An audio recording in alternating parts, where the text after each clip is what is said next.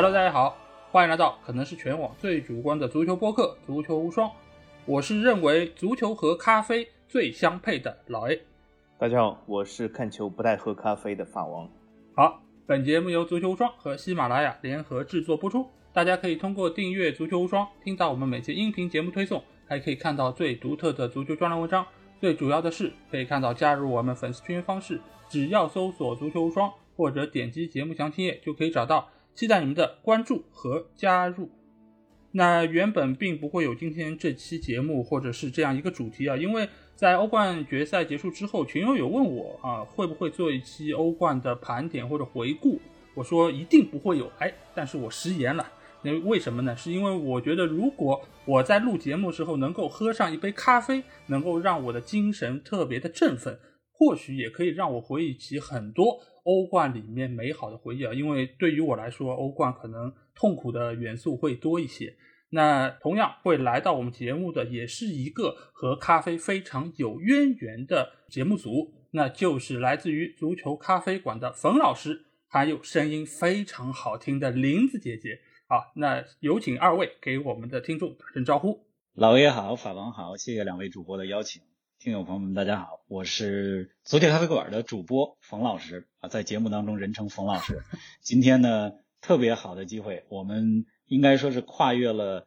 三个国家、三个不同的时区，在四个不同的城市录音，所以非常感谢老 A 和法王的邀请，也很期待跟大家聊一聊欧冠。Hello，大家好，我是玲子。哎呀，不要叫玲子姐姐，叫玲子就好。我是足球咖啡馆的另一位主播玲子，和冯老师一起搭档做这个节目。嗯，非常感谢老 A 和法郎的邀请，非常开心和大家一起聊一聊这一期的节目。嗯，是啊，因为我也不知道为什么说到林子的时候会脱口而出林子姐姐，我可能觉得我儿时看到的很多什么燕子姐姐的形象是 吧？有燕子姐姐，有什么就是我我感觉好像以子结尾的这种名字。而且就声音也很好听，就好像跟姐姐比较搭配吧。那说回今天这个，因为我足球咖啡馆的节目我也经常听，而且我们在之前也有做过一期就是足球播客的盘点，我们也是给足球咖啡馆颁了奖。因为我认为足咖的两位主播他们的配合确实是非常默契的，这点来说。呃，尽管我一直自诩和法王之间也很有默契啊，节目效果应该也不错，但是和足咖一比，真的还是哎不比不知道。因为足咖给我的感受就是有点像说相声，而且两个人之间的这个配合特别的默契。那，但是我也知道你们也是连线的，那是什么能够让你们做到连线的情况下还配合如此默契的呢？首先谢谢老 A。还有法王的谬赞啊，这个你们当初给我们颁的这个奖，虽然还没有收到奖杯，但是这块奖杯呢，一直在我的心里边高高的悬挂着。谢谢谢谢。呃，首先呢，我我先来说几句啊，然后林哥再来补充。呃，我觉得呢，这个我和玲子呢，我们两个做节目，首先呢，就是我们两个都很喜欢足球，然后又很喜欢咖啡，所以这节目的名称呢，在二零二零年六月开始录音的时候就叫足球咖啡馆，因为我们的标语呢，slogan 就是足球不仅可以配啤酒，也可以配咖啡，一杯咖啡的时间陪你聊足球，但不止于足球。然后我跟玲子呢配合的之所以比较好，是因为我们俩分工也比较明确，对吧？我主要负责足球中所谓的专业的部分，嗯，那剩下的娱乐的部分，还有甜美的声音，这就交给玲子了。再加上呢，就是还有一点，就是我们呢是高中的同学。呃，然后我们两个呢都在北京长大。其实呢，这个就是任何一个地方的人都有他擅长的和不擅长的。但是作为在北京长大的，就是说我们大部分人都还是比较擅长聊天这件事儿。再加上呢，一块儿长大，又有很多共同的回忆、共同的话语体系，所以呢，聊天呢不怕聊长，就怕聊短，那才是有挑战的。所以我们两个配合默契比较好吧？我觉得主要是这么几个原因。看看林子有什么可说的。我简单补充几句吧，确实是啊，我们认识很长时间，得有快二十年了，所以对彼此的性格啊或者擅长什么都比较了解，呃，也就会少了一些冲突，多一些默契，并且就像您说的，北京啊，像您说，呃，老 A 和法郎说我们这项相声，其实一开始就是这么想的，有点捧逗的感觉呢，我就负责捧哏，自己也爱听相声，所以可能这是主要的原因吧。嗯，哎，对，我也觉得就是听你们这个感觉，就突然之间好像是在听郭德纲和于谦的这种感觉，就是特别的自然，而且就是那那谁是郭德纲，谁是于谦？哎，那你们就自己分工吧。我也是于老师的角色。可以可以可以，那我这个坐飞机得买两张票，是吧？对，所以我是觉得呃。听到你们这个节目就特别的自然亲切，而且相对于来说，冯老师对足球这个理解也是非常的深入和专业啊。所以今天这期节目也是很荣幸请到二位来和我们一起讨论一下上个赛季欧冠的一个情况。那这期节目基本上我们会以欧冠最终八强的这八支球队来进行主要讨论。之后还会讨论一些其他相关的话题。那由于今天的话题非常的密集和非常的劲爆，所以事不宜迟，我们现在马上进入到第一个话题，那就来到了欧冠这次的冠军，也就是皇马。因为皇马之前我们也知道，他们其实队内不是像之前这么银河战队，或者说是拥有非常豪华的一个球员的群体。所以这一届的皇马其实并不太被看好，但是随着他们在淘汰赛的历程越来越往前走的一个过程中，大家会觉得皇马似乎是体现出了某种程度上的欧冠基因。那冯老师和林子，你们觉得这一届的皇马，他在不那么被看好的情况下最终夺冠，主要靠的是什么呢？或者我先来说几句关于这个欧冠基因，因为我们足球咖啡馆说了几期皇马的节目了。先开始是说欧冠基因，后来呢把它称之为引号的这个超能力。我觉得如果把欧冠基因具象化，其实可以有三个词来解释啊，比如信念。经验和细节，嗯，简单来说说啊，我觉得信念像半决赛第二回合主场对曼城，皇马他虽然首回合零比一当时落后了，但第二回合就直接把印有数字十四的 T 恤都准备好了。是，我觉得那经验就更不用说了。举个例子，从八分之一决赛到半决赛，皇马是接连逆转，都是乘胜追击。嗯，那进第一个球之后不久，趁着对手没缓过劲儿来，直接就进了第二个球。所以我觉得没有谁比皇马更知道怎么打欧冠的。比赛了，再来说说细节。我觉得皇马对于比赛中的很多细节其实是挺有讲究的，嗯，比如什么时候打防守反击，什么时候加快节奏，或者说什么时候犯规，犯规的点又在哪，都是很有讲究、很有技巧的。所以总结来说，欧冠基因可以用这三个词来解释吧：信念、经验和细节。是，嗯，对，林子已经说的比较全面了啊，我再补充那几点。皇马欧冠走到这么远，一步一步闯关，我觉得只能用一句话来总结，就是。Karim the Dream，这个本泽马，是的，呃，这也是欧洲的球迷最爱喊的一句话。我觉得本泽马在欧冠八强战还有半决赛的时候，我们其实节目里边也说了，亲爱的本泽马，金球奖在向你招手。那本泽马拿到了欧冠的冠军，我觉得金球奖基本上稳了，是可以说是一个人撑起了一支球队。那么从一个人到两个人，就是本泽马和维尼修斯两个人之间的配合，从淘汰赛开始就非常的顺。嗯，维尼修斯和本泽马绝对不是一高一快的，一绝对不是一高一快的中锋，也不是站桩式的前锋，他们是移动当中的配合。嗯，你看八分之一决赛，还有四分之一决赛，再到半决赛，更多的时候是维尼修斯给本泽马做球，但是到了决赛的时候，其实本泽马有意的回撤到中场附近，来给维尼修斯创造更多的插到。亚历山大·阿诺德后边跑位的这么种机会，所以我觉得两个人角色之间的这种配合和转换非常的重要。还有一点呢，就是我觉得我们必须要给安胖安切洛蒂一些这个小红花。嗯，安切洛蒂在他执教，就是说从雷吉亚纳开始吧，到现在已经执教了二十五年。这二十五年里，我们如果去回顾他的执教经历的话，你会看到他带队更擅长打杯赛，对对吧？在欧冠当中的表现，从这个 AC 米兰再到之后的这个皇马。这个就是很好的例证，而相反呢，今年他虽然实现了西甲的冠军，就是五大联赛冠军都拿满了，但是他在五大联赛当中每个联赛只拿过一个冠军，嗯，所以他其实是一位更擅长球队打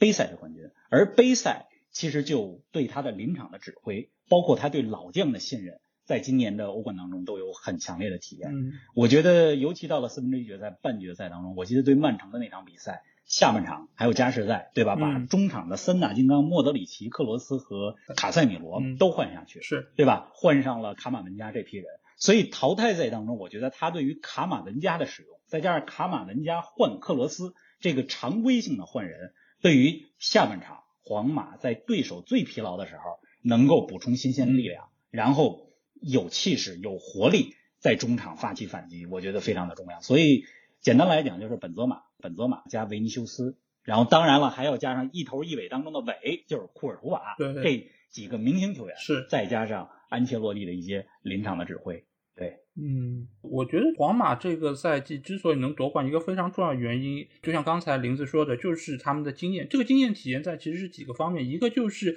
可能自己在球员综合实力不如英超那三强，或者说是不如大巴黎的情况下，他们如何面对这些对手？尤其我们可以看到，这个赛季他在面对这几个强手的淘汰赛的过程之中，他在首回合的表现是远远不如次回合的。啊、除了对切尔西那场似乎是有一点点区别之外，剩下这几个，你包括到决赛的上半场，其实也是要比下半场打的是略微的逊色一些。这个其实是他们在姿态上是先放低，先让对手主导进没错攻，在这个时候，他先看一下对方是怎么样的态势，而且在这个时候，他们还会加强防守。这个其实，在以往的皇马中是不常见的，因为皇马一直以来都是银河战舰，都是以进攻见长的一个球队。但在这个赛季，我们会发现他在后防线上的一个呃动作，包括布局，即使得他们能够最终拿得冠军非常重要的一点。再加上他们有非常好的中场控制力，能够在最关键的时刻稳住中场的一个控制权。而且安胖对于这些球员的使用，对于他们的特点的一个拿捏也是非常准确的。他知道在什么时间点该派上什么球员冲击哪一个位置。这个也就是为什么呃，比如说他在呃淘汰赛的过程中，下半场的后半阶段派上罗德里戈这样一个冲击力比较强球员，因为一方面在这个时候对方的防线已经出现了体能上的疲劳，而让这样一个技术好、突击能力强的球员在那个时刻冲击大家认为皇马进攻的一个弱侧，可能会取得更好的一个效果。所以他在最合适的时间派上最合适的人，最终起到了很好的一个效果。这个也体现出安胖对于整个球队的把控，对于对手技战术的一个认识，都是到达了一个非常好的一个水准。你如果非要说皇马有什么基因的话，那可能就是他们在一个合适的时间请来了安切洛蒂这样一个对于杯赛非常有心得的教练，这可能是他们的一个眼光所最终造成的。我补充一句，我非常认同老 A 说的，就尤其是第一点，就是就是把身段放下，实际上是就是说嗯我只在乎结果，我打的是九十分钟、一百二十分钟，对吧？两回合一百八十分钟，甚至更长时间的比赛。我记得两年前参观伯纳乌的皇马博物馆的时候，进嗯皇马博物馆写的第一句话是我们是二十世纪世界上最成功的俱乐部。但是这赛季皇马在欧冠当中的成功，就在于他们上场的时候没有把这句话表现在场上，就是说我暂时忘记我是最成功的俱乐部，我放下我的身段，等九十分钟、一百二十分钟、一百八十分钟以后，你再判断我成不成功，嗯所以才有了刚才老 A 所说的，就是我先放一个比较低的姿态，我做回来防守，嗯没关系，咱们就看结果，只有结果是最重要的，再加上安切洛蒂这么一个现实主义的主教练，对吧？嗯，非常的合适。我是这样看啊，因为我们今天新请来这个嘉宾，这个林子甜美的声音啊，所以法王今天一直处于这种陶醉的状态啊。那么，呃，这个声音实在是真的非常甜美。那么现在我这么从这个陶醉状态中有一点梦醒来。那么我说一下我的这个呃对这个皇马的看法。首先就是刚才经过这个老 A 冯老师还有林子对这个皇马的评价哈，我相信很多皇马球迷就是听了会非常的满意，非常高兴。但是有的时候高潮过后就是一盆冷水，那么我来泼一下冷水。我是这样看的，首先我是同意几位老师对这个皇马评价，因为他在整个过程中他的确有很多亮点，而且很多球员的临场发挥都非常不错，而且就像我之前说的，对吧？如果你是多次的逆转，那么说明这已经不纯纯是那种运气的因素，因为你能够多次得啊得到同样一件事。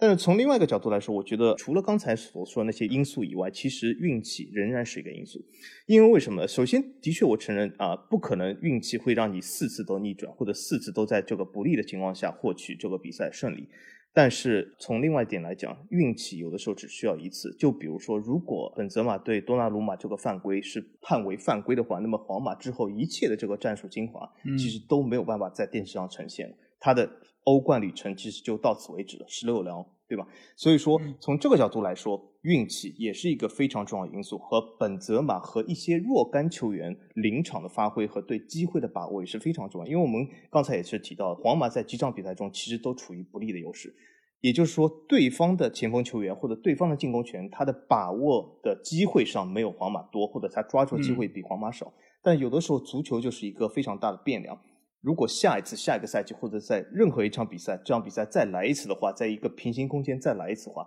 对方的前锋不一定啊都会丧失这些机会。所以说，整体来讲，我的看法仍然是皇马是一支不错球队，但是我觉得皇马对于。巴黎对于曼城、对于切尔西、对于利物浦，他并没有在实力上的优势，他只是嗯在当下那个时候发挥更好的一支球队。对对，是的。其实我们呃也不止一次的说到过皇马以及英超三强，包括还有就是大巴黎等等这些球队，他们在实力方面其实都在伯仲之间，谁获得比赛胜利其实都是正常的。但是在这个过程中，皇马确实是一路是走到了最后，所以不少的球迷可能会冠之于玄学或者说是基因这样的一个相对比较简单的称谓吧。所以我们在这个时候可能更多的要讨论的是，是什么让他最终走到了这一切。当然，运气也是中间非常不容忽视的一点啊。那同时，我们在分析欧冠淘汰赛那个阶段，其实也有提到过一个概念，就是三英战皇马。因为当时他要碰到三个来自英超的对手，因为我们一直认知，呃，就是英超是世界第一联赛，里面这些球队的实力也是非常强。那为什么这些英超球队在遇到皇马的时候，总是好像感觉差了一口气，没有办法能够走到最后呢？呃，冯老师和林子，你们怎么觉得？这个关于英超，冯老师肯定有很多要说的，你 来吧。嗯，我先抛砖引玉啊，因为我觉得各位专家说的都非常好。首先呢，就是如果我们去看过去这个五年的欧冠的决赛，嗯，其实过去的五年的欧冠的决赛一共是十个冠亚军的席位，英超包揽了其中的六个。如果你从这一点上来看呢，其实英超的球队在二零一七一八赛季之后，在欧冠当中的表现是相当不错的。嗯，那么其中包括了两届英超内战的决赛。对吧？对，所以我觉得呢，走到决赛这一点，英超球队做得非常的不错。那么利物浦其实和皇马打这个决赛，就像刚才法王所说的，到了决赛，到了半决赛这样很关键的时刻，有的时候就是电光火石之间，一分钟三十秒决定了比赛的胜负。决赛利物浦踢得好不好？很好。如果欧冠的决赛，如果足球比赛是像 NBA 那样的系列赛，咱们打一个七场四胜制，嗯，我相信百分之九十九的概率。利物浦会拿下，但是足球比赛是一个非常短时间，而且又是一个比分总体非常低的这么一个运动，所以就是那一瞬间，对吧？决定了这场比赛的结果。然后库尔图瓦非常神勇的扑救，但是我们也必须看到，就利物浦这支球队在进入决赛之前，他已经非常疲惫了。我知道老 A 一直在做英超无双的节目，做的也非常好。就是呃，一定记得这个利物浦进入到五月以后。在英超当中的比赛，对吧？打阿斯顿维拉，是打南安普敦，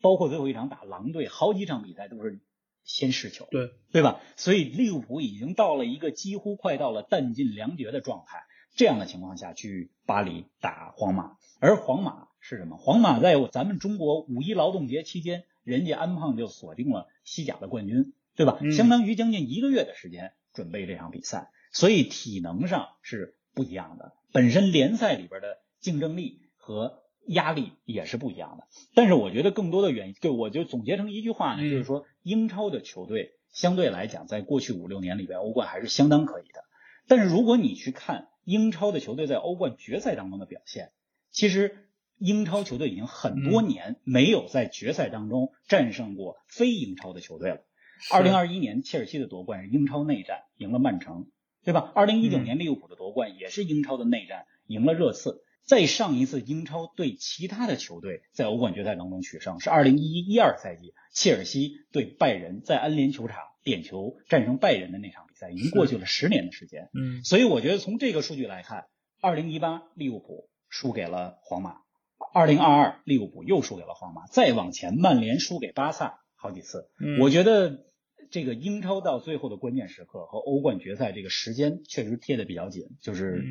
英超本身的内耗对决赛的九十分钟影响比较大，这是我的这个观点吧。就是我非常同意冯老师的这个观点啊，就是英超由于现在呃转播收入的增加，包括他们在各个球队的财政的分配上面，其实也是做到相对比较均衡，所以使得每一个球队其实都有差不多一亿以上的收入。所以在这个情况之下，他们每每到了可能转会窗或者说在引援的这个阶段，他们都能够引入一些实力非常强的球员。所以使得每一个英超球队的竞争力都在这几年中间有了很大程度提升。所以现在大家说啊，要拿到英超联赛冠军是具有非常大的挑战，因为每一个球队都不好打。英超无弱旅这句话其实也已经说了非常多年。所以面对这些球队，没有任何的可能具有争冠可能性的豪门会掉以轻心。所以使得他们每一场比赛都要拿下三分，尤其到了最后阶段，曼城和利物浦又是在争冠的一个局面之下，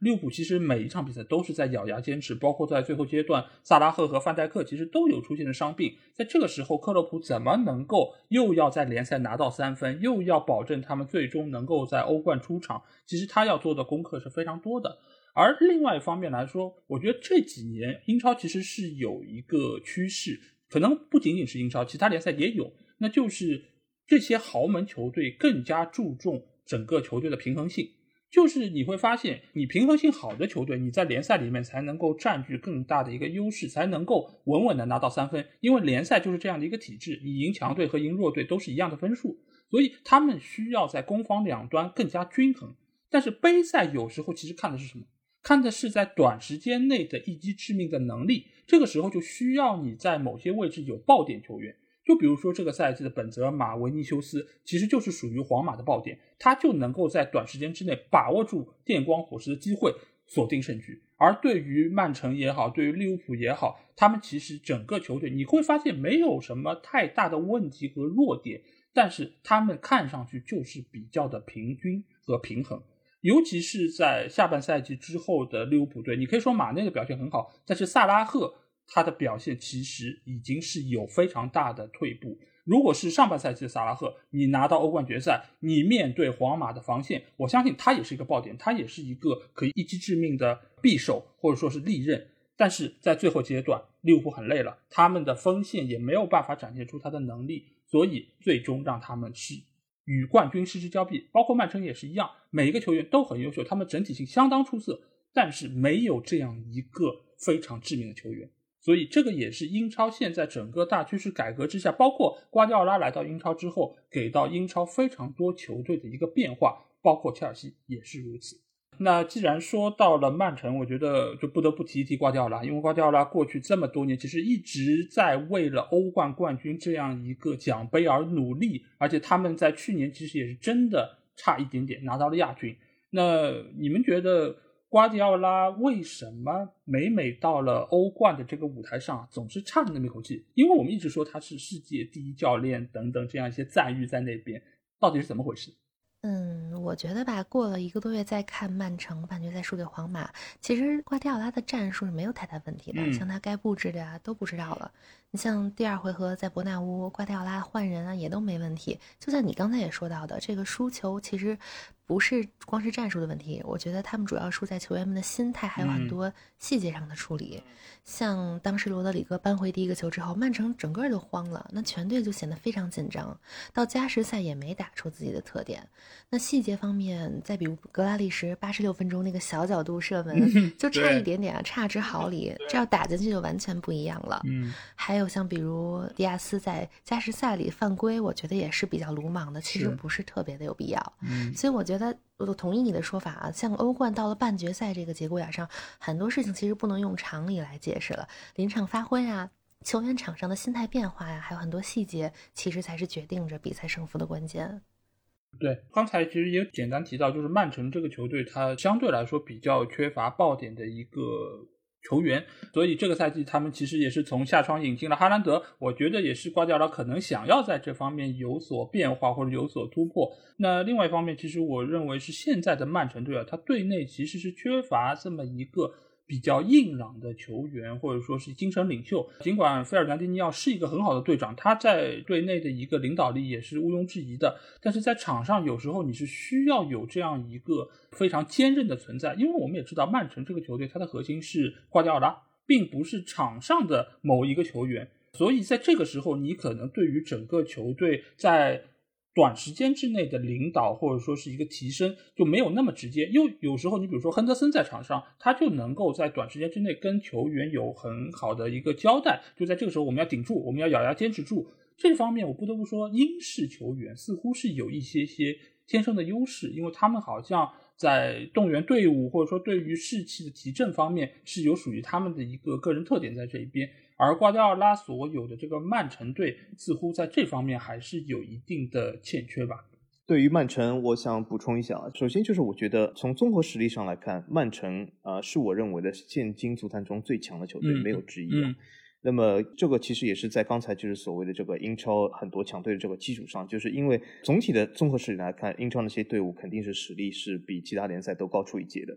那么曼城又是其中的佼佼者，但是呢，足球呢，其实就像刚才我们说的，足球并不是那种啊纯靠实力啊就可以啊就是决出这种冠军的这种比赛。因为如果是纯靠实力就可以决出冠军的话，那么足球其实也不用踢了，对吧？你在赛季前 拿各个球员的这种身价或者是 这个能力值排一下就可以是冠军了，对吧？那么这就是啊足球的魅力所在。所以曼城他虽然实力是最强，但不能保证他的冠军。但是由于他的实力是最强，所以可以让他啊。综合实力上，或者是在整体的这个进度上，会在任何的比赛中走得比较远。嗯，呃，但是如果真正要拿冠军，还是要牵涉到其他很多因素。那么从曼城本身的角度来说，我觉得瓜迪奥拉，我觉得曼城球员其实做的已经非常好了，而且说句实话，做的要比皇马好。那为什么呢？因为呃，我是一个法甲球迷啊，巴黎啊，这个赛季非常凑巧，既和曼城打两场，也和皇马打两场。是在这四场比赛里面，从我的看法里面，是曼城表现的。对巴黎的优势是绝对是要大于皇马，皇马其实是可以换句话说，其实对巴黎是没有优势。但是曼城在两场小组赛里面对巴黎的优势是非常大的。所以说从这个角度来看，我是觉得光从实力的对比上来看，其实曼城瓜迪奥拉是一直是占优。但是足球这个运动的魅力就所在这里，所以不能保证他的冠军。如果真的要说曼城需要改进什么，我觉得应该是没有，只需要曼城能够保持住现在的实力态势就可以。因为实力强的人。经过很多次的这个尝试，你总有一次会发光的。嗯，对，这其实就是很多球迷对于瓜迪奥拉的一个评价，就是他总是整幺蛾子嘛。所以法王其实给的建议就是让他不要整幺蛾子，让他忠于内心、忠于自我，保持原有的技战术特点就可以了。我听出来了。我觉得瓜迪奥拉确实今年也没有犯什么大的错误，不像二零一四年欧冠，就是他带拜仁对皇马的时候。或者是这个去年的欧冠的决赛打切尔西的时候不上，呃，费尔南迪尼奥也不上罗德里，今年确实没什么太大毛病。嗯，呃，我觉得对瓜迪奥拉就是一句话吧，我觉得在英超五年四冠已经是一个时代了，而且怎么说呢，就是现在英超冠军比欧冠更难拿。对，对我其实也这样觉得。嗯嗯，所以其实已经是缔造了一个属于曼城的王朝。这一点来说，瓜迪奥拉无疑还是。非常成功的欧冠对他来说，我觉得没有拿到。从一个积极的方面来看，就是迫使他能够激发出内在更多的潜能，让他能够继续提升球队的实力，为我们带来更多好看的比赛吧。那接下去我们来聊到一个这赛季欧冠的一个黑马球队啊，那就是上赛季欧联的冠军比利亚雷亚尔。因为刚才冯老师也有说到，就是最近一段时间英超和呃，西甲球队在决赛碰面，他们的结果都不是特别理想。皇马也好，比利亚雷亚尔在欧冠、欧联其实都是战胜了英超球队，最终拿到了冠军。那这方面来说，一个非常著名的代表就是埃梅里，因为埃梅里以往在塞维利亚其实也是拿到过欧联的冠军，所以他某种程度上真正的是一个杯赛冠军的一个教练。所以这个问题就来到了阿梅里所带的这些球队，为什么总是能够在杯赛里面有那么出色的一个发挥呢？嗯，比利亚雷亚尔这支球队我非常喜欢，因为他们第一次进欧冠四强的时候，就二零零六年里克尔梅在的时候，对，我就很喜欢那支球队。今年黄色潜水艇表现的好，我觉得两个原因吧，一个是战术层面，就是他的这个四四二阵型最关键的一环是中场的两个核。打的是双核，帕雷霍和这个卡普埃，对两个人的双核打得非常好，承上启下。而且现在比利亚雷亚尔的这个四四二啊，放眼欧洲足坛五大联赛，我觉得很少有球队这么打，就是说打得非常紧凑，防守的时候非常紧凑阵型，嗯，进攻的时候不是大脚长传，而是一层一层往上走。那么比利亚雷亚尔的这个四四二咱们都说这个，如果看四四二这个阵型的话，从九十年代的萨基到后来的对福格森嗯，他们用四四二和现在比利亚雷亚尔、埃梅里的这个四四二还真不太一样。我觉得埃梅里的四四二是更稳的，就或者或者说是攻守真是各百分之五十的这种。嗯这是第一点。第二点呢，我觉得比利亚雷亚尔这个队吧，呃，刚才老 A 也讲到了，埃梅里是一个非常善于带杯赛的教练。其实这批球员呢，也是英超级别的球员。嗯你看，之前我们的节目里边说过一句话，叫做“黄色潜水艇北伦敦制造”，为什么呢？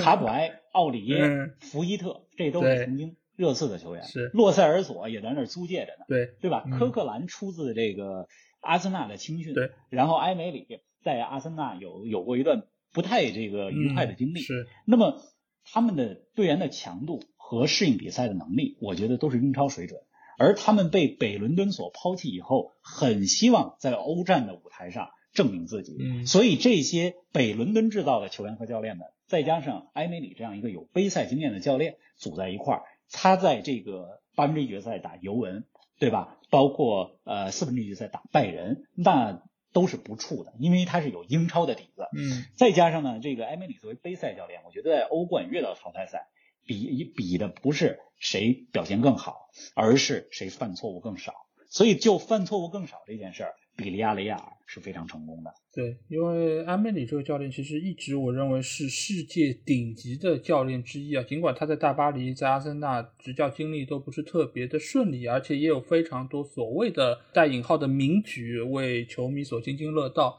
但是他对于球员的能力的认知，这个词其实在之前我在说安胖的时候也有说到过，就是这两个教练对于球员能力的认知是和其他大多数教练是不一样的。就是他们能够挖掘出属于球员最核心的那个特点，因为你可以看到这些球员，呃，要么就是呃英超抛弃不要的非顶级的球员，另外一方面可能是西甲传统的一些呃就是青训的一些球员，在这个里面你可以看出综合实力来说，黄潜并不是最强的，但是埃梅里能够很有效的把他们捏合在一起，发挥出他们的能力，这个是一个顶级教练该有的一个水准。那之前他可能在大巴黎或者阿森纳没有取得成功，非常重要一点其实是在于，一方面他在语言方面确实是有一点缺陷，因为我知道大多数的西甲教练他的英语也好，或者说其他语言的能力不如可能欧洲大陆的那些教练那么出色。对，还被英国记者取笑，哎，对？对对对，这个非常 著名。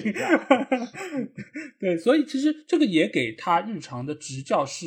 带来了比较多的一些困扰，因为这个其实法王在以前我们节目中也有说到过，呃，就是教练的语言能力，包括球员的语言能力，直接影响到了他们对于教练战术理念的理解、执行，包括就是教练在传达方面也是受到了这方面的影响。所以这个是一个很重要的点。另外一方面就是他对于大牌球员的管理是出现了一定问题，因为有些教练我们发现他在中小球队的执教能力是非常强的。为什么？因为他对于那些球员的一个管教，他是能够做到非常充分的把控，而且另外一方面球员也能够回报以非常好的执行力。但是，一旦到了豪门，有些球员我们知道啊，比如比较著名的，最近刚刚出了纪录片的博格巴这一类的球员，他可能就会在配合度上有所欠缺。尽管他们可能天赋很好，然后潜力很好，但是有些教练就是把控不住。这个方面，其实英超也有一个类似的教练，那就是莫耶斯。我们可以看到他在西汉姆联队带队成绩相当出色，在埃弗顿队也是有很好的一个战绩，但是到了曼联，他可能就没有办法能够掌控得住豪门的这些优秀的球星。所以这个可能也是埃梅里没有办法在其他那些球队取得成功的原因，但是在黄潜他没有这方面的问题，我们也看到了他带出了相当出色的一个球队。这个关于黄潜，我就插一句啊，与足球无关，但与咖啡有关。咖啡我相关听老说，特别喜，我特别爱喝的一款豆子啊，嗯就是人家可能也是自己起的名字是，就是叫做黄色潜水艇，其实是埃塞俄比亚的一个。嗯有机会那个你们来北京的话，请你们喝一杯。好呀，好呀，好好，或者我们去埃塞俄比亚当地喝一下。也行。我一直跟玲子说，我说你赶紧跟这个给你卖咖啡的人要广告费吧。这个黄色潜水艇已经宣传了很多次了。嗯，是。叫艾米丽代言这款咖啡。哎，这个倒是一个非常不错的创意。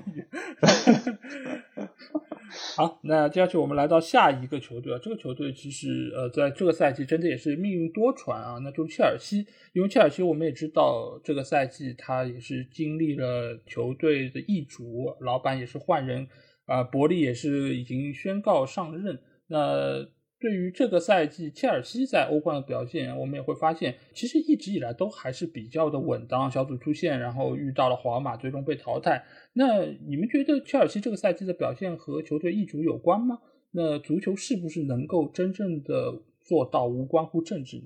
嗯，我先还是抛砖引玉吧。就是我觉得呢，其实切尔西在欧冠当中的表现，包括在英超当中，最后跌跌撞撞拿到了第三，对吧？嗯。我个人觉得呢，和这个俄乌战争，包括和易主啊，一定有一定关系。嗯。但是呢，这些球员表现的足够职业。换句话来讲，他们在场上的表现没有让我们看到是受到这件事儿太大的影响。输球或者说欧冠没有走到四强，我觉得是其他方面的原因。嗯。首先呢，就是从切尔西这批球员来看。同样的教练，同样的球员，去年拿过欧冠以后，我觉得今年明显感觉到就是他们的求胜的欲望不像去年那么强了。是，再加上呢，这个去年年底卢卡库接受了意大利的采访之后，跟图赫尔的关系基本上就破裂了。嗯，虽然卢卡库只是一环，对吧？对。但是你想，去年最贵的转会费来的球员，他在切尔西的年薪应该也是数一数二的。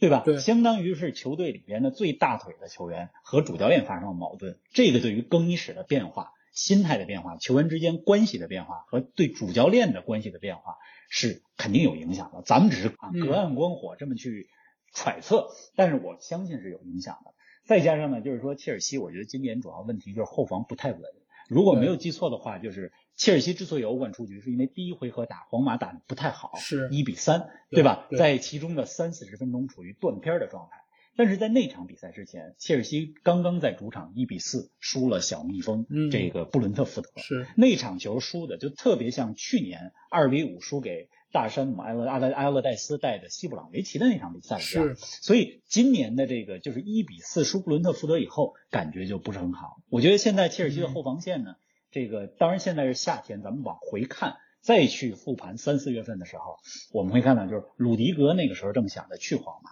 对吧？克里斯滕森合同到期，然后再加上阿斯皮利奎塔能不能留在切尔西，其实那个三四月份的时候还没有完全定下来，是对吧？然后整个的这些变化。再加上呢，这个球队多多少少的受到一些外界声音的干扰，以及左边翼位的位置上，这个马克思阿隆索左攻强守弱，然后齐尔维尔似乎这个赛季就没怎么打，嗯，各种各样的原因夹杂在一起吧。总之，我觉得呢，就是战术层面和更衣室气氛的原因，再加上对冠军的求胜的欲望的原因，是他们欧冠没有走太太远的主要的因素吧。其实，在俄乌战争的背景下。在这个易主的背景下，我觉得球员们表现的是足够职业的。是，嗯，我觉得就是切尔西这个赛季，我们可以发现啊，就是刚才冯老师说的非常准确，就是这个赛季其实切尔西的防守一直都是有问题的。这个当然影响的因素非常多，一方面当然是他两个边翼位啊，齐尔维尔的受伤，詹姆斯其实也是缺席了不少的比赛。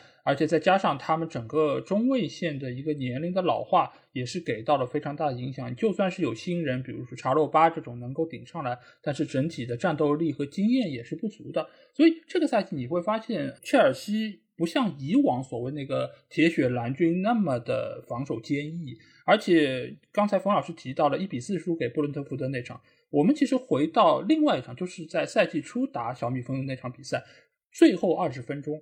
门迪在那边高接低挡，挡出了对方如潮般的攻势，包括还有门柱也是帮到他们。没错，没错。所以今年的比赛，切尔西有多次都是依靠门迪在那边的兜底，才让他们能够收获分数的。整个球队的一个防线一直都是不那么稳健的，因此遇到了像皇马这样一个啊欧冠经验这么丰富，又有足够多爆点的球队，那。切尔西的防线就在短时间之内遭遇了崩盘，这种局面其实，在以往的过程中也经常出现。因为你会发现，一个防守不错的球队，你真的遇到崩盘的时候，他真的是杀也杀不住，丢球不断的在到来。切尔西可能就是遇到了这样的一个困境。但是总体来说，我觉得图赫尔对于这个球队的一个调教还是相当不错的。对于场外这些因素，一直以来大家也知道。呃，尤其是在比赛中段那个时候，各方面的舆论、各方面的消息也不断的在问到切尔西、问到图赫尔，包括球员，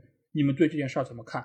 他们一定是不堪其扰的，但是他们在球场上。你不能说没有影响，但是影响真的已经被控制在了非常小的一个范围之内。包括这些球员私底下肯定也会说啊，换了金老板，我们该何去何从？下个赛季我们是不是还要在这个球队打？但是你会发现，每一个球员只要上了场，他们还是会全身心的投入其中。那至于足球和政治的关系，我觉得你只要这个比赛还是在这个国家踢，你还是要借助当地的一个社区文化等等。那和政治就一定是有关系的，你不能说场外的球迷或者说是舆论是占一个方向，你会对于这件事情无动于衷，毫无感受力。我觉得这个是不可能的。所以和政治无关这句话，我某种程度上觉得只是一个美好的愿望，因为你只要还生活在这个世界上，生活在每一个国度里，其实一定是和政治息息相关。就包括每个国家对于疫情的政策，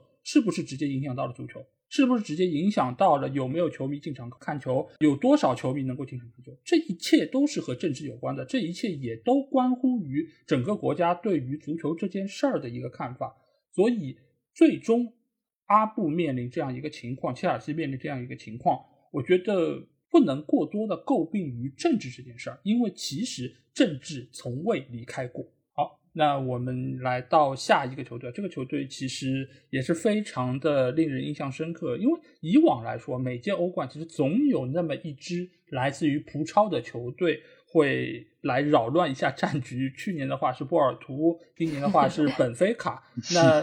因为葡超其实一直以来也给我们一个非常深刻的印象，就是很多的黑店俱乐部啊，因为我们。啊，足球无双也是做过一系列的，就是付费节目，就是说的是呃欧洲的十二家知名的黑店，我们也是有盘点到波尔图和本菲卡这两个球队。那我想问一下各位啊，就是你们觉得黑店横行的葡超是能够成为欧冠的搅局者吗？冯老师来说说。这个黑店这件事啊，这个绝对是法王和老 A 更专业，我们这纯属是这个班门弄斧，因为我知道你们做的那个系列，而且那个系列做的非常好。嗯，先说说本菲卡吧。我觉得本菲卡其实之所以能够进八强，很大程度上呢是班杯决赛的时候他们打阿贾克斯，嗯，明显纸面实力，包括小组赛当中的表现，阿贾克斯是一支更好的球队，对，小组赛六连胜，对吧？是阿莱状态那么好，对，呃，然后整个球队的状态，每个位置上球员状态都非常好。但是第一回合的比赛是在里斯本的光明球场，那场比赛二比二。阿贾克斯两度领先，两度被扳平，其中第一个被扳平的球是前锋阿莱的乌龙球。可以说那场比赛有一定的偶然因素，而且这个光明球场我去过，主场的气氛能够想象是非常之恐怖的。所以这一切的因素呢，造成了那场二比二。你二比二的比分和主场输球的比分再去到阿姆斯特丹，这个状态是完全不一样，是对吧？对阿贾克斯来讲，二比二首回合就相当于自己心理上已经输了，回到自己的主场。而且又没有欧冠的，今年又没有客场进球优势，是对吧？那么对于本菲卡来讲，在呃第二回合的时候，那就打防守反击，反正最后一比零赢了，对吧？好像我记得是，如果没记错是赢了一个球吧？一比零，对对吧？呃，所以我觉得本菲卡进八强，实际上就是这个主场打阿贾克斯的比赛有一些偶然的因素。当然了，这个至于葡超。能不能成为欧冠的搅局者？我觉得他们依然能够成为搅局者，因为你看本菲卡这几年基本上每年啊卖这个不止一个明星球员，对吧？一八年啊一七一八年卖这个埃德森、塞梅多、这个林德洛夫这帮，然后到了这个一九年又入昂菲利克斯，对吧？二零年又鲁本迪亚斯卖给这个曼城，对，然后今年又卖努涅斯，那每年卖人，每年还有新鲜的血液，对吧？所以我觉得。就从做生意这角度来讲，葡超的球队到了欧冠的舞台，那好好得给这些有钱的豪门们展示一下我们手里边的货，对吧？我跟林子呢，我们经常说一句话，就是征服过我的，我就愿意花更多钱把你买过来。利物浦买这个路易斯迪亚斯，对吧？利物浦买这个达文努涅斯，对，包括现在热刺买布莱顿的比苏马，都是是因为对方在跟自己的比赛当嗯中表现的非常好。对，对，哎，法王要不要来说两句？毕竟葡超也是曾经做过第五联赛的一个 联赛，你要不来点评一下？现在法王的第五联赛是是谁啊？现在第五联赛还是法甲，所以说正好讲起这个第几联赛，我正好讲一下吧。就是作为一个搅局者来说，葡超肯定是能够作为一个搅局者，但是从总体的态势来讲，葡超在欧洲足球的态势其实是呈下降趋势。那为什么呢？因为这个赛季结束，大家都知道，就是葡超已经退为了第七联赛啊，第六联赛位置已经是被荷甲取代了。那么这是代表什么？这代表在过去五年里面，其实葡超的啊总体运势是往下走的啊，也就是说它总体的表现啊是至少是不如荷甲啊。那么它从第六已经退为了第七联赛。那么对葡超之后的影响是什么？就是我们大家都知道，葡超有所谓的三强。这个三强来说，应该在这个联赛中的优势是相当的大，基本是包揽了葡超所有的冠军，而且几乎每一个赛季都是这三强包揽前三名。那么从这个第六联赛退为第七联赛，其实有一个非常的关键点，就是它的欧冠名额从三个降为了两个。嗯，这代表什么？这意味着三强在联赛中再也不能躺平了。那为什么呢？以前就是三强，它为什么能够呃成为这个长期成为这个黑店？就是它有欧冠这个橱窗能够展示它的产品，那么它需要欧冠这个橱窗，这代表了呃这三强他需要不停的进入欧冠，而以前葡超进入欧冠是很容易的。那为什么？因为它欧冠有三个名额，所以说三强啊只要躺平在联赛成为联赛前三就可以了。但从下一个赛季开始，它的联赛躺平作为三个，他就不可以了，因为有一个他势必不能进入欧冠，这导致了三强对联赛冠军和亚军的争夺势必更激烈。那么也就是代表了葡超本身这个联赛啊，作为三强来说，他不能在联赛中再次躺平了啊嗯，它需要保证自己能够进入前二，不然他就失去了这个展示产品的最好的舞台，所以对他黑店来说是不利的。那么从另外一个角度来讲，由于他国内联赛的压力增加，那么他在欧冠中的表现或者在欧洲联赛的表现肯定会受到一些牵连。那么从这个角度来说，我觉得葡超会继续进入一个下行通道，嗯那么有可能和荷甲的劣势有可能会越来越大啊。所以说我是长期来说是不看好葡超，但是作为搅局者是没问题，因为作为一个传统三强优势十分明显联赛，那么这三强。对于欧战或者是对于球员的锻炼机会，一定是大于其他球队。那么从搅局的角度来说是没有问题的。嗯，我觉得葡超这个联赛真的非常神奇啊！因为一方面他们的一个属性就是黑店，就是卖人是他们最重要的一个诉求。这点来说，成绩并不是最重要，成绩只是他们卖人的一个手段，让他们能够卖出更高的价格。这其实某种程度上也是门德斯对于这三个球队的一个绑架吧。因为他想要在生意上面有更好的一个发挥，所以他需要有更多的球队来为他展示这些球员，包括葡超三强，包括狼队等等。这个其实我觉得门德斯是非常重要的一个人物，而另外一方面，黑店的属性也决定了，一旦有球员能打出来，他们就是要把它卖掉的。所以球队不存在说我是在原有的基础上能够累积他们的实力，所以他一定会是一个中游的一个代表。但是你要说他真正能够对欧冠的格局发生什么变化，我觉得是不可能的，而且这个也是他们未必想要看到的，因为赚钱对他们来说才是最为重要的一件事儿。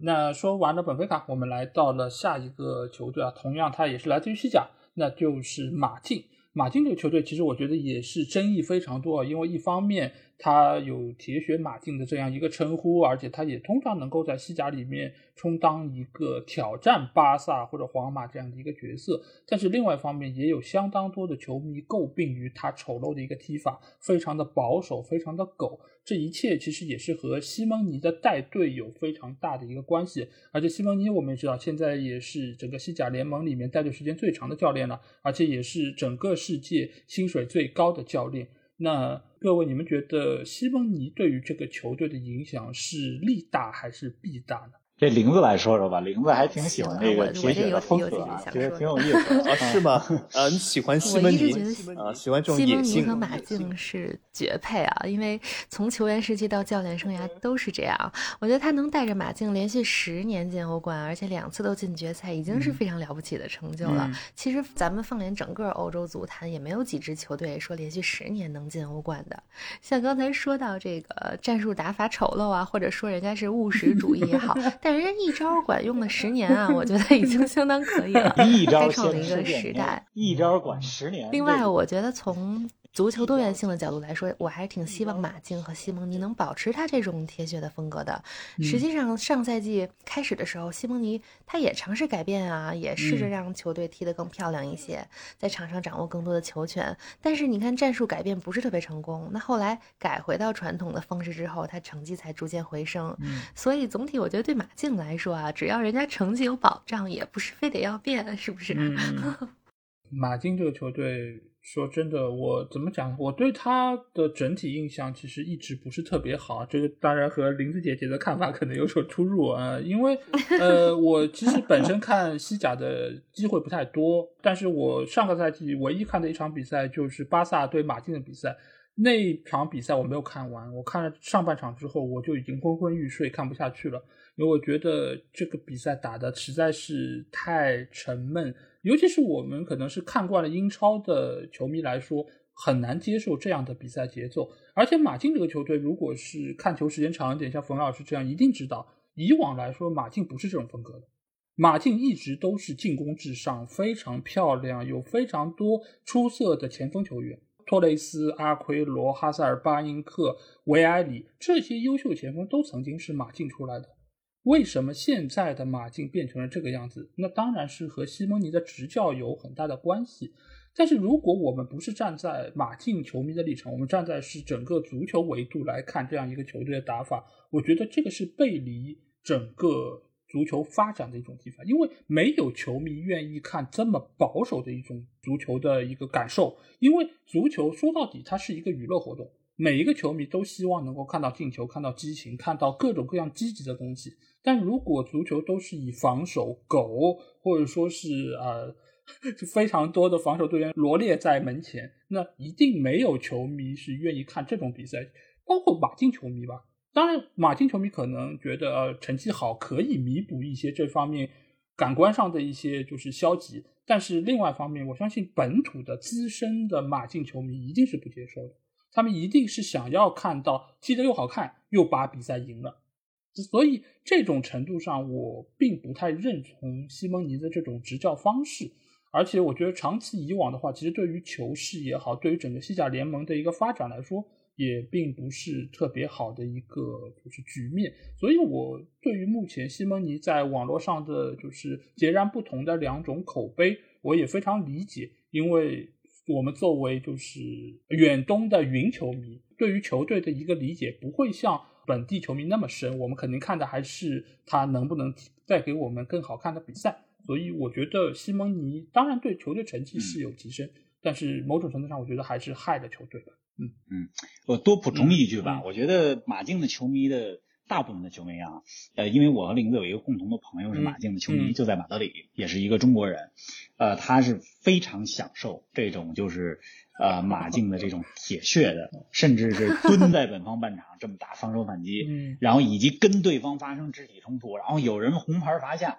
西蒙尼像指挥家一样指挥着万达大都会球迷们一块战斗的那种感受。呃，刚才说到的这几个球星呢，其实这个哈塞尔巴因克当时是从利兹吧。去这个马竞，那个赛季哈塞尔巴金克整个一九九九二零零零赛季，哈塞尔巴金克全赛季进了三十五个球，马竞第十九名降级了。嗯，费尔南多托雷斯对吧？连续四五个赛季都是马竞的最佳射手，但是那几年马竞在西甲当中的最高的排名是第七名。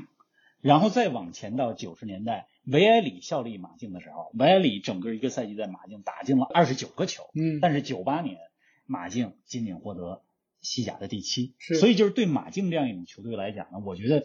就是在皇马的阴影之下，自己经历过降级，买来了像哈塞尔巴恩克这样的球星也降级了，所以如果来了一个教练像西蒙尼这样，让他们连续十年打欧冠，让每个周二、周三的晚上，不仅欧冠主题曲在伯纳乌能够奏响，还在伯纳乌东边十几公里的万达大都会球场奏响。我觉得这个对马竞球迷其实更重要，这是我的揣测啊。嗯，呃，因为我对于本地球迷的一个观感是这样，就是每个球队它其实都有自己的风格和它的一个，就是就我们说。通俗一点，就初心吧，就是每个球队其实都有自己的初心。就像这个赛季，热刺一开始请了努诺桑托这样一个非常保守的教练，就是被球迷所不容。尽管他是三连胜开局，但是一旦他出现问题，很快就被解职了。这个其实就是源于球迷或者球队对于这种风格的不认同。你如果是作为马竞这样一个以往都是非常注重进攻的一个球队，突然之间来了。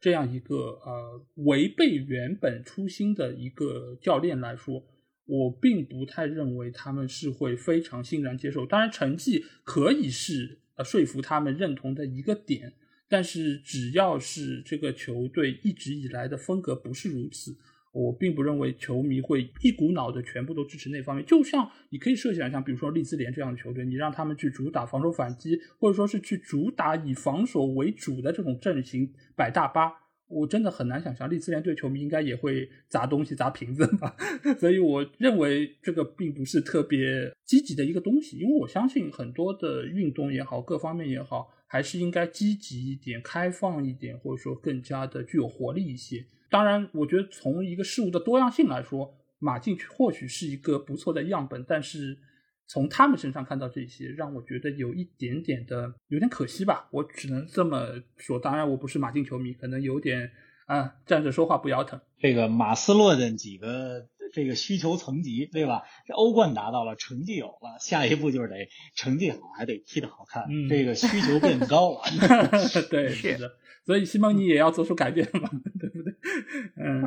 嗯，那下一个球队我们来到了是一个德甲的班霸拜仁啊。拜仁其实一直以来我们都会觉得他是德甲唯一的一个真正的豪门球队，而且这个赛季他也是拿到了十连冠。呃，但是在欧冠里面非常可惜，输给了比利亚雷亚尔，也算是当时爆出了一个不大不小的冷门吧。那各位觉得，就是拜仁在德甲是一家独大，这毫无疑问。那这种情况是让他会丧失在欧洲的竞争力吗？那巴黎是不是也会有同样这个情况？我觉得我还是比较喜欢德国足球，但是拜仁在德甲一家独大这个事儿确实不利于他们打欧冠。就比如像你说他们战胜黄色潜水艇比利亚雷亚尔来说，德甲当中其实没有一个球队的打法是像黄潜这样的。那德甲里面大多数球队的风格都有点雷同，像这种纵向垂直的打法比较多。那拜仁一遇到黄潜这种，人家防守非常缜密，打法又特别耐心，遇到这种球队，那他就遇到麻烦了。所以我觉得，因为像拜仁在德甲里没有遇到这种球队的话，那他们就没有练练兵的机会啊。还有，我觉得拜仁在德甲当中，他们经常很轻松能赢三个球、四个球，那比分落后的之后也很快能扳回来。那他们心态上就会觉得自己比较强大。那一到欧冠赛场就不一样了，比赛速度、强度，包括像对手的韧劲儿，比如像比利亚雷亚尔这样的，那都不一样。所以我觉得拜仁他们一旦遇到逆境，其实就不太好调整。嗯。关于这个一家独大，那么我这个呃看法呢，就是和这个林子呃稍微有些不同啊，就是我是觉得拜仁的一家独大其实对欧冠其实影响不大，或者说拜仁的一家独大到底是多样的一家独大？从我的角度来看，拜仁的一家独大其实和皇马在西甲的一家独大没有本质上区别，就是我们的这个标准还是需要统一啊。就举个例子来说，拜仁这个赛季比第二名领先了八分，皇马比第二名领先十三分，从这个角度来说，皇马在西甲更加的一家独大。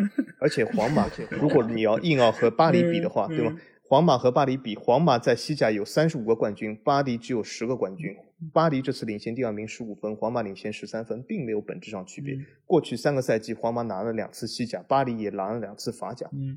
对吧？都没有非常大的本质区别，而且我们之前刚才说的，比如说本菲卡，比如说波尔图，比如说阿贾克斯，每一个都是在各自联赛中的一家独大。而且真的要说一家独大，我是真的看不出啊，在欧洲联赛里面有比皇马更在本国联赛更一家独大的。对吧？他的冠军数字，他的任何的这个领先的积分，对吗？这个赛季都是一家独大，但是并没有阻碍皇马去夺得这个欧冠，甚至是皇马夺得十四次这个欧冠冠军，对吧？嗯呃，所以说一家独大并不是一个主要问题啊。嗯那么从另外一个角度来说呢，就是刚才林子说的一点，就是如果从这个球队风格上，啊、各种打法上呢，的确是德甲的呃球队风格，呃相对来说还是比较集中的啊，或者是比较就是都是一些开放性打法，这样的打法或者在欧冠或者在这种淘汰赛的杯赛上啊、或许会稍微有点吃亏。但是从另外一个角度来说，拜仁他本身在他的十连冠期间也拿到过欧冠的冠军，对吧？所以说他的德甲并不会限制他啊，所以这个本身还在于自己。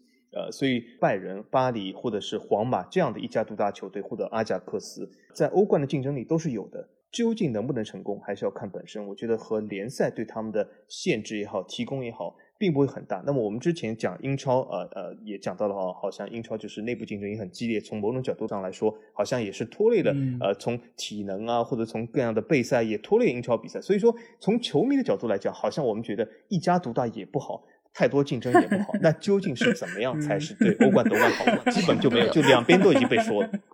对吧？什么都有，所以事实上就是，其实欧冠啊，对于很多球队来说，的你需要具备绝对的实力啊，这个绝对实力你可以通过很多渠道来取得，但是从另外一个角度来说，也需要相对来说有那么一点点运气。嗯啊，所以以我不会觉得会以啊一个或者几个赛季的啊表现来否定拜仁或者是否定德甲这个表现。呃，我觉得总体态势来讲，呃，让德甲和法甲在两个赛季前还会师了欧冠四强，对吧？嗯各有两支球队，所以从这个角度来讲，偶然性非常大啊。各个联赛都有各自的竞争力，我倒不觉得拜仁的状况会形成某些影响啊。是，我是觉得我会相对来说可能更同意法王的一些观点，因为拜仁或者巴黎的问题，其实主要是出在这个赛季他们本身队内的一些问题，包括呃纳格尔斯曼上任之后，就是拜仁在整个打法方面，包括他人员使用方面，其实也是和之前会有比较大的一个区别。简单来说，你可以认为是一个年轻教练到了一个豪门球队，第一个赛季还在适应阶段。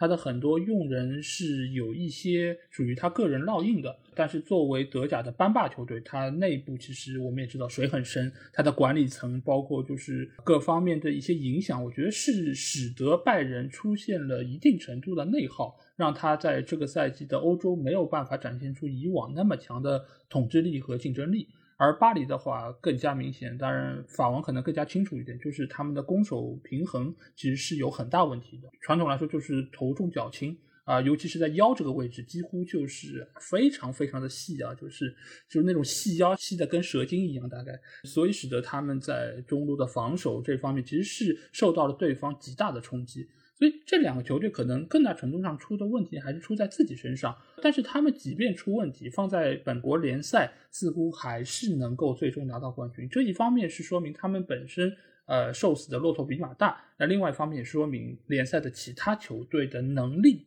还是有所不足，尤其是和头部这样一个班霸球队的差距有点过于巨大。所以这方面并不完全怪罪于是一家独大，而且如果用英超的那个理论来套用在这边来说，反而他们可能在联赛里面早早夺冠，应该是在体能储备各方面应该是做得更好的一方。但是大巴黎曾经也是欧冠半决赛被淘汰了，这个不能完全怪罪于说是呃一家独大带来的就是负面效应。他们也是吃到了一定程度的红利，包括拜仁在之前拿到欧冠冠军那一次，其实也是吃到了德甲比较早就结束的一个红利，呃，最终让他们能够更加稳当的拿到了冠军。所以我觉得这方面一家独大确实存在它非常明显的问题，但是某种程度上对于他们欧冠的影响似乎没有那么的巨大。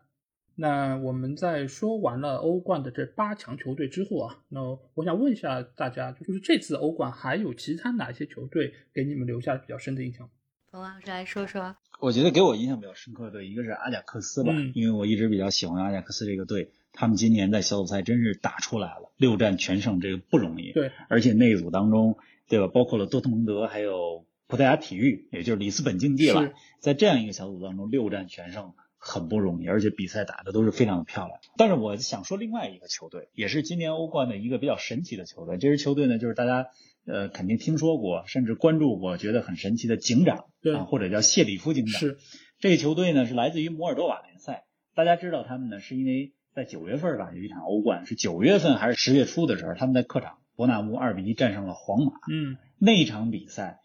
可以说是今年欧冠小组赛到淘汰赛啊最大的冷门之一。那么这支球队为什么值得说一说呢？就是说它是来自于摩尔多瓦联赛，这也是摩尔多瓦联赛第一次有球队进入欧冠的正赛。是，但是呢，它这个地方有点神奇，就是它实际上来自的这个区域呢，叫德涅斯特河沿岸摩尔达维亚共和国。是，就是说你可以把它理解成是摩尔多瓦这个国家里边的什么，有点像什么呢？有点像加拿大的魁北克，嗯，这么一个关系。就是那个地方它的货币和摩尔多瓦其他地方都是不一样的。嗯，那儿的这个整个的呃状态、经济的运行方式、社会运行方式，特别像什么呀？特别像苏联解体之前的前苏联。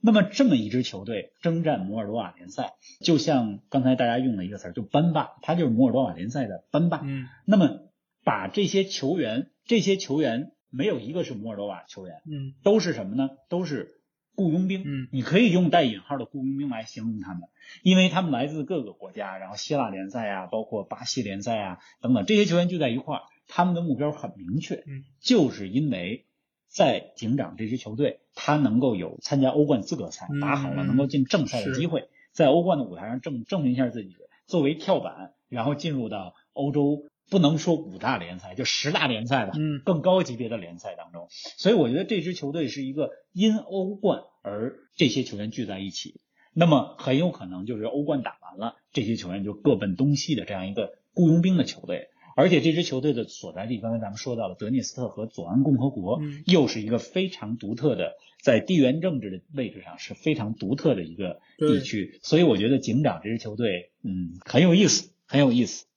是的，这个球队其实我们之前在节目中也有简单介绍过，就是它的一个特殊地理位置，其实有点类似于像摩纳哥参加法甲是一样的，就是它原本不属于摩尔多瓦这个地区，但是它是参加摩尔多瓦的联赛，所以它最终也有机会能够代表摩尔多瓦来参加欧冠，而且这一届的欧冠它也是客场战胜了皇马，也是爆出了一个极大的冷门，也给我们留下了比较深的印象。我觉得像这届欧冠，因为经历了之前一年半欧冠空场比赛啊，那这赛季最难忘的对我来说就是球迷回来了，这种感觉特别好。像从小组赛当中本菲卡、阿贾克斯他们主场的那种气氛，到淘汰赛马竞啊、利物浦主场的氛围，那种特别熟悉的感觉又回来了。嗯所以我觉得经历了疫情啊，大家都能更加感受到 football without fans is nothing、嗯我觉得说的特别对。是，呃，这个赛季其实我比较青睐的一个球队也是阿贾克斯，因为这个球队以往来说，我们知道它有非常好的一个历史底蕴，它也拿到过欧冠的冠军，但是在之后的很多年，它一直都是处在这么样一个不温不火的状态。它在荷甲是班霸，但是它到了欧洲赛场的成绩一直都不那么理想，一直到最近一段时间，尤其是滕哈赫作为球队主教练之后，他所带出这批球员一直都是能够在欧洲的赛场上有非常不错发挥，而且也是呃不断的在往外卖人，然后给到这些豪门球队。而这个赛季他在小组赛是六战全胜，这个是除拜仁之外的另外一家也是非常优秀的一个战绩。而且阿莱这样一个球员，以往在英超其实也是被大家认为是水掉的一个球员，在这次的欧冠发挥相当出色。在小组赛阶段是拿到了最佳射手的一个称号，所以这样一个球队其实是在现今的世界足坛是比较少见的。而且我们可以看一下阿贾克斯的一个配置，它是以年轻球员为主，然后再加上一些可能英超或者其他地方的一个弃将啊，其中包括我们认识的阿莱，包括还有塔迪奇，包括还有曾经的曼联的布林德。其实这些球员他们给予球队的一个贡献也是非常重要的。当然，最重要的一点还是来自于滕哈赫对于整个球队的一个捏合。这个其实也和安切洛蒂或者说和埃梅里是一样的，他能够知道这些球员的特点是什么，他也能够知道如何把他们用好。所以我觉得阿贾克斯是这个赛季的一个非常突出的代表。那法王要给我们说说谁呢？这个赛季给我留下其实最深刻印象是里尔队嗯啊、我是观看了所有里尔队的八场比赛啊、对里尔来说，这个赛季是一个非常特殊的赛季，因为这是呃后坎波斯时代的第一个赛季，嗯呃是非常重要。那么这个赛季呢，那么里尔在一个欧冠的死亡之组能够脱颖而出，甚至是小组第一，应该说是出乎了很多人的意料。因为在这个小组赛比赛之前，很多人更看好的是这个呃西甲的塞维利亚和德甲的沃尔夫斯堡。那么呃里尔在这个非常困难的小组能够拿到第一出线是非常不容易。嗯那么只是后来运气不是那么好，在遇到的小组第二是一个非常强的切尔西。嗯啊，那么这就是一个呃足坛上这个呃运气的问题啊，这是里尔不可控的。但是两场对切尔西比赛，其实里尔发挥也是非常不错，在比赛的过程中其实。并没有显示出很大的劣势啊，对切尔西其实整个比赛来说也是有来有回嗯啊。那么从实力上来讲，切尔西是肯定是要超过里尔。那么最后呃里尔被淘汰出局啊，也是没有什么很大的惊讶，或者是没有很大的不服。但是总体来说，他的表现非常不错。那么里尔这个赛季其实实力来讲呢，呃也是有所下降。那么在联赛中也是相对来说比较挣扎。那么排名最后第十，甚至是导致了这个古文内奇的这个教练的下课。呃，但是从欧冠的表现来说呢，我觉得应该说是打出了这个里尔的风格啊，打出了这个法甲的这种高速的高对抗这种风格，我觉得也是非常不错。所以呃，里尔是我呃应该说这个赛季印象最深的一个球队。是的，其实这个赛季真的是有不少的球队都给我们留下了很深印象。这个其实才是欧冠存在的一个意义，就是让我们有机会看到这么多风格不同的，而且也是技战术打法迥异的一些球队。那这个赛季的欧冠相比于以往来说，有哪些显著的区别吗？嗯，我觉得今年的欧冠，咱们总说这个英超三十年，今年其实也是欧冠改制的三十年，是，对吧？我觉得这个赛季的欧冠呢，怎么说呢？就是多少年之后肯定会记住今年的欧冠。嗯主要呢还是因为这个皇马的夺冠的经验太神奇了，从这个十六强战到八强战到半决赛到决赛一路逆转。虽然决赛不是逆转，但也是纸面上的以弱胜强。再加上这个呃小组赛当中有阿贾克斯，又有警长，嗯又有本菲卡、里尔这样的故事，所以我觉得今年的欧冠就是三欧冠三十年吧，嗯就是咱们一定会记住这一年。同时呢，今年也是第一次，对吧？欧冠取消了呃客场进球制，就是是客场进球的优势。是，这么多年来，我觉得就是咱们咱们这一代人吧，就是从小看球到现在，好像呃欧洲三大杯赛到后来的嗯欧大欧洲两大杯赛，基本上都是有客场进球优势这件事儿，对吧？好多球队都是被客场进球优势这事儿给害了。嗯是，但是今年的这个欧冠，你突然没有客场进球优势，咱们可以想象一下，就是说，假设还有客场进球优势这件事儿，那么皇马和曼城就没有加时赛，对对吧？皇马和曼城的比赛，嗯皇马并就会说三比四嘛，就没有加时赛这件事儿。对，那么如果还有客场进球优势，那么马竞和曼城的那组系列赛，可能马竞的打法又会稍微有一点不不一样，嗯尤其是做客伊蒂哈德的时候。对，所以我觉得呢，就是这一点，反正很难去说客场进球优势对决策有什么样的影响。但是大家如果想回味这届欧冠的时候，大家可以去想一想，看一些淘汰赛、系列赛，在回看的时候，如果还有客场进球优势，您想一想，这剧本会成什么样？是啊，刚才就是冯老师说到这个欧冠三十年，我突然之间觉得非常有感触啊。但是同时，这又是什么？这又是欧超事件之后的第一届欧冠，我觉得这个其实也是 没错具有非常跨时代意义的一件事儿，因为这件事儿对于世界足坛的影响、话题性各方面都是非常的明显。而且这次拿到冠军的是谁？是欧超的始作俑者，最终居然拿到了冠军。而且现在仍然是一个欧超球队，，对，他仍然是一个欧超球队。是仍未退出啊！对，所以其实你会发现非常有意思的就是这几个点融合在一起，包括刚才冯老师说到取消客场进球，我们要清楚一点，取消客场进球的其中一个目的，我不说所有目的都是这个，其中一个目的是什么？是为了让球队减少出现偶然输球的可能性。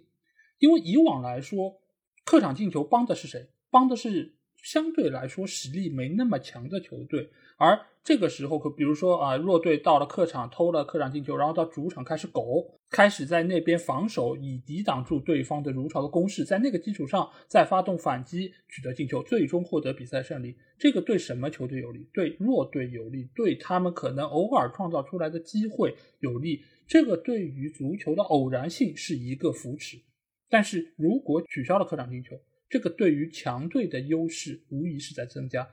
但为什么要增加强队的赢球的概率呢？一方面当然是为了球市，为了让观众看到更多的所谓成名的豪门球队；另外一方面也是以皇马、巴萨为首的这些球队，他们在背后推行这样的一个政策。所以这届欧冠，我觉得。当然，从结果上来说，皇马是拿到了冠军。从取消客场进球，他们从一个推行者反而成了一个得益者啊！那这个我觉得可能也是他们始料未及的，因为他们可能也从来没有想过自己会是一个下狗的这样的一个身份。但是不管怎么说，我觉得现在的欧冠相比于以往来说，可能场外的这种因素和操控可能会更加的多一点。我感觉不是特别的纯粹。当然，从比赛的精彩程度来说，我觉得仍然是相当的出色。因为这个运动，我觉得还是有非常好的一个活力和一个生命力在中间。这可能是我对于这届欧冠的一些看法。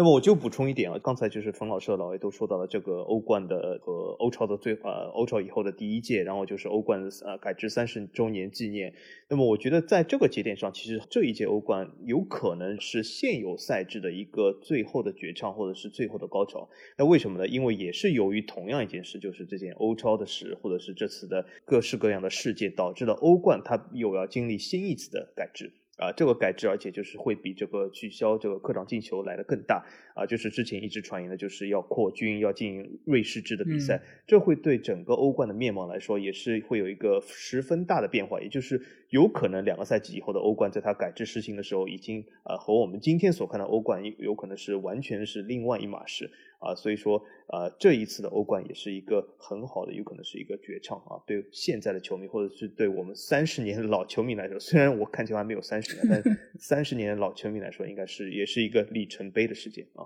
对我再补充一句，就是说，我觉得对我来讲吧，因为刚开始看欧冠的时候，就是欧冠叫欧洲冠军杯，是对吧？杯赛，但是后来呢，叫做改改成了叫欧冠联赛。但是现在甭管它怎么叫，我觉得欧冠始终是一项杯赛。尤其是对于决定冠军归属来讲，十六强往后打，偶然性很大。而且别忘了，这项杯赛和世界杯、欧洲杯还不太一样。世界杯和欧洲杯是把它圈在那儿打一个月，那你欧冠的比赛是穿插在联赛当中，就是联赛当中咱们分析的方方面面的因素对欧冠的影响太大了。所以我觉得呢，欧冠是一个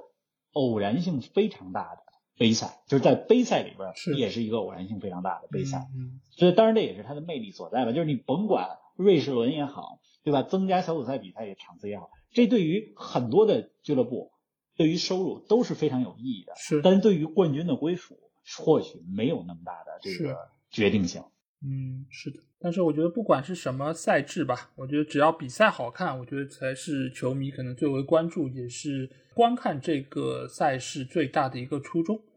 那你们就是从这一次欧冠的一个整个的历程来看，从中能够看出哪些属于未来足球的发展趋势呢？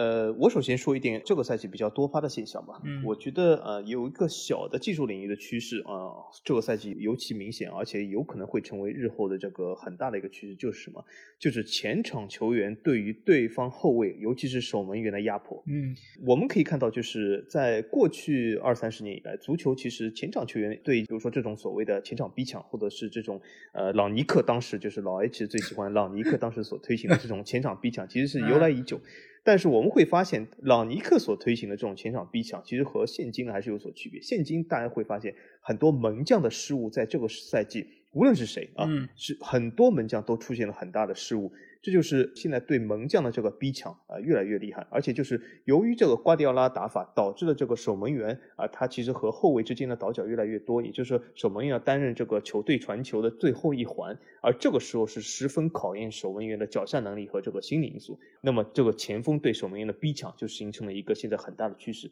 我认为，就是从这个赛季开始到日后，对守门员的逼抢会越来越多，我们会看到更多的守门员发生一些失误啊。从这个角度来说，我觉得就是当时的卡里乌斯，他只是第一个，但他绝对不是最后一个。是的，我觉得欧冠的这个战术的变化，它其实也是跟着欧洲或者说世界足坛整体的变化啊来变的。它可能并不存在着这个赛事本身，它带领了或者说引领了哪些变化。因为我们纵观就是从欧冠的三十年吧。其实九十年代的时候，大家很风靡这个萨基的四四二，对吧？再到后来呢，这个瓜迪奥拉在巴萨的黄金几年的时期，让大家非常风靡传控的打法是 Tiki Taka。嗯，再到后来，克洛普在多特蒙德的这个 Gegen Pressing 是反向压迫、高位反抢，让大家又对于这种就是前场疯抢式的这种高位逼抢非常的风靡。然后在这些年呢，我觉得现在如果说一定要有什么样的趋势呢，就是说这届欧冠可能更让我们认识到，就控球权或者说场面的优势、控球率的优势，往往和最后的结果是不太一样的。嗯皇马的几场比赛就是很明显的代表。嗯那么比利亚雷亚尔也有几场比赛是这样的，对，所以我觉得，呃，如果说一定要有一个趋势的话，就是大家可能会更重视在无球状态下的跑动战术，嗯以及无球状态下怎么能够掌掌握住这个攻防方面的优势。呃，大家可能也越来越多的球队会意识到，就是场面的优势打得好看，或者说控球权更好，不意味着比赛最终的胜利。嗯，对，我觉得就是从这次的欧冠，我能感觉到一点是什么？就是以往就是注重整体性的球队，在这届杯赛里面都没有办法能够走得特别的顺畅。所以在这次夏窗，我们可以很明显看到，就是曼城买了哈兰德，呃，利物浦买了努涅斯，他们是要在原先整体性的基础上再加爆点存在。因为呃，熟悉英超这两强的朋友一定知道，他们打的一个风格都是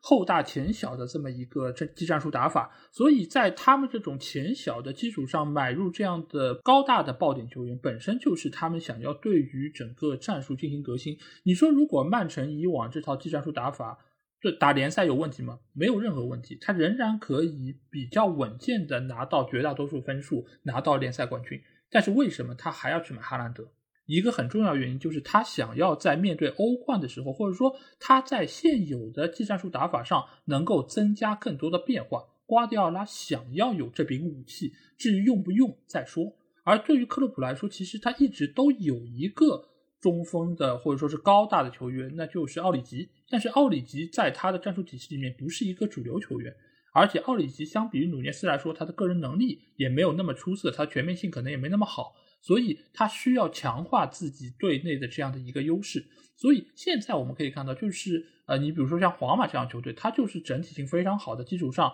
又有相当出色的爆点。所以未来可能在欧冠里面，我们会更加看到整体性好的球队，他们会加强自己在某些位置的爆点，可能是边路，可能是中路，这个可能也会是未来球队越来越多会采用的一个方式。啊，那这期节目其实我们也是聊了非常多关于欧冠的话题，包括球队的、包括球员的、包括教练的。呃，相信各位在听了我们这期节目之后，也一定会有非常多的话想要跟我们说。如果你们有什么想说的，可以在我们的评论区留言。如果想要和我和法王直接交流，也可以来加我们的群，只要在微信里面搜索“足球无双”就可以找到。期待你们的关注和加入。那这期节目也是非常开心啊，能够跟冯老师还有林子聊这么多关于欧冠的话题，同时也是能够听到他们对于这些球队的真知灼见啊，我个人也是收获颇多啊。当然，也希望以后能有机会可以和足球咖啡馆多多的合作，多多的联名。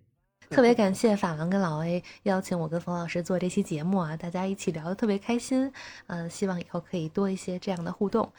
呃，而且林子的足球知识让我十分惊讶啊，就是他作为以球迷来说，对于这个足球了解真的非常多。嗯呃，那么冯老师呢，对很多这个足球见解呢，让我也是非常喜欢啊，就是让我甚至感觉这期节目录完以后，我自己都要再回听一次，因为我觉得很多冯老师这个观点我都非常的赞成和喜欢，所以我自己先要回听一次啊。哎呦，两位谬赞，两位谬赞。呃，我觉得咱们多多交流。就我觉得这个同行业的，嗯呃，我一直倡导的是说，同行业一定要相互支持，是相互交流。其实有的时候，这个大部分的同行业里边，就是我们各自工作的领域也好，嗯，就是同行业之间的交流或者说合作，真的太少了。是，所以我觉得呢，足球播客本身在中国就是一个从这个行业来讲，其实是呃落后于欧美的，就是说播客这个形式，嗯尤其是原创的播客的形式。是的所以我觉得都是我们在这个行业里边都是共同推动着这个球迷朋友们对足球的认知、嗯了解，更喜爱这个我们一直喜欢的世界第一运动。